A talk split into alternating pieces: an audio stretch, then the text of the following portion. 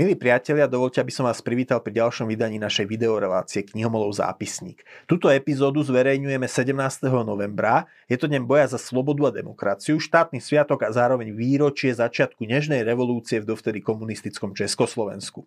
Je to už 42 rokov, ktoré ubehli od vtedajších revolučných udalostí a mnohé mladšie ročníky už ani veľmi nevedia, čo bol komunizmus a ako totalitný režim pred rokom 89 fungoval.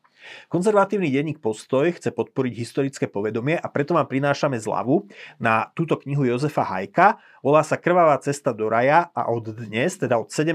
novembra, si ju môžete zakúpiť v e-shope na web stránke Postoja s 30% zľavou, ktorá platí týždeň, teda do 24. novembra 2021. Kniha Krvavá cesta do raja síce nie je o nežnej revolúcii, nie je o tom, ako komunistická totalita v roku 1989 skončila, no je o tom, prečo na našom území zapustila korene, prečo sa u nás vôbec ujala. Je to vyjadrené aj v podnadpise, ako a prečo si komunizmus podmanil Slovensko. V našom vydavateľstve vyšla ešte v roku 2019.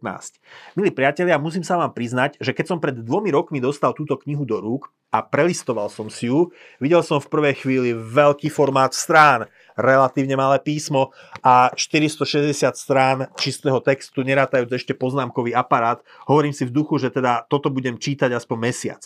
No v skutočnosti som Hajkovú knihu zhltol za týždeň a že sa to podarilo tak rýchlo nie je nevyhnuté tým, že som knihomol. Táto kniha sa totiž skutočne číta ľahko a hoci ide o historickú literatúru faktu, je veľmi napínavo napísaná.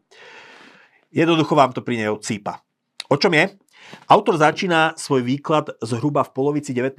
storočia, keď sa prvýkrát začali myšlienky komunizmu šíriť aj na Slovensku a chronologicky postupuje ďalej cez udalosti ako je Prvá svetová vojna a vznik Maďarskej i Slovenskej republiky rád, bezprostredne po jej skončení, mapuje pôsobenie a agitáciu komunistov v medzivojnovom Československu, ich zapojenie do Slovenského národného povstania, uchopenie moci v roku 1948, monster procesy 50. rokov a svoj historický prehľad zakončuje rokom 1968.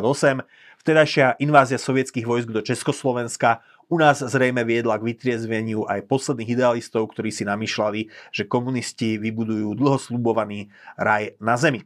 Jozef Hajko neopisuje len dianie u nás, ale aj dobový medzinárodný kontext. Ten je dôležitý, lebo Slovensko jednak nie je a nikdy nebolo osamoteným ostrovom uprostred oceánu a jednak Komunisti mali vždy svoju centrálu v Moskve, ktorej pokyny na slovo poslúchali. Toto sa prejavilo najmä krátko pred druhou svetovou vojnou, kde to naberalo až komické rozmery. Komunisti superili o priazeň robotníkov všade v Európe so sociálnymi demokratmi a veľmi ne, ne, nevyberavo proti ním bojovali. Označovali ich v súlade s líniou Moskvy dokonca za sociálfašistov. Potom ale v 30. rokoch náhle prišiel obrad a prakticky zo dňa na deň komunisti vyhlásili potrebu spoločného lavicového frontu frontu všetkých pokrokových síl proti fašizmu. Toto sa v auguste 39 opäť ostro zmenilo, keď nacistické Nemecko a Sovietský zväz podpísali pakt o neútočení. Nemci boli zrazu spojencami komunistov. No a v roku 1941 sa to opäť otočilo, keď Hitler prepadol Sovietský zväz a za spojencov komunistov boli vyhlásené západné demokratické veľmoci, USA a Veľká Británia, ktoré boli dovtedy označované ako imperialisti. Je zábavné čítať o tom, keď Hajko opisuje, ako sa týmto náhlým politickým kotrmelcom naordinovaným z Moskvy museli prispôsobovať slovenskí, respektíve československí komunisti. Veriť v takúto ideológiu a poslušne sa prispôsobovať príkazom Moskvy si skutočne vyžadovalo priam náboženskú vieru a horlivosť. A skutočne Hajko opisuje komunizmus ako istý druh svetského alebo sekulárneho náboženstva, ktoré oslovovalo neveriacich ľudí, ktorí ale vyrastali v kresťanskom prostredí svojim prísľubom, že vybuduje nebo už tu na zemi politickými prostriedkami. Zároveň sa táto ideológia zaštiťovala pseudovedeckým slovníkom, takže budila dojem vedeckého svetonázoru, čo oslovovalo zase intelektuálov a umelcov. V Hajkovej knihe je veľa bystrých postrehov, ktoré ilustruje na životných osudoch konkrétnych ľudí. Všima si napríklad ohromný mocenský oportunizmus Vavra Šrobára, ktorý bol významný slovenský politik, čo sa zaslúžil o vznik Československa v roku 1918, pôsobil v politike aj v medzivojnovom období, no veľmi nepeknú úlohu zohral krátko po druhej svetovej vojne, keď ešte na staré kolena robil krovie komunistickému nástupu k moci. K tomu treba pridať dezorientovanosť mnohých slovenských intelektuálov. Milo Urbán, ktorý bol výborný spisovateľ, najskôr v medzivojnovom období tak nejako idealisticky inklinoval ku komunistickým myšlienkám, potom robil cez vojnu propagandistu ľudákom a po vojne sa ešte snažil rehabilitovať zase aj v očiach komunistov. Na obranu dobových politikov a intelektuálov možno povedať aspoň to, že počas 20. storočia sa na území Slovenska veľmi často menili režimy a verejne, verejne činné osobnosti sa snažili nejako týmto zmenám prispôsobiť a nestratiť úplne tvár v očiach okolia i v očiach svojich, aj keď sa to s odstupom viac ako polstoročia javí inak. Byť komunistom bolo zároveň nebezpečné, lebo komunisti sa dosť hrízli medzi sebou. Vladimíra Klementy sa v roku 1939 rozhorčilo uzavretie paktu Molotov-Ribbentrop, odmietol len tak akceptovať novú líniu Moskvy, podľa ktorej bol Berlín zase spojencom a keď v roku 1952 dostal Klementy spovraz, osudným sa mu stalo stal aj jeho postoj spred 13 rokov, ktorý rozčaroval Stalina.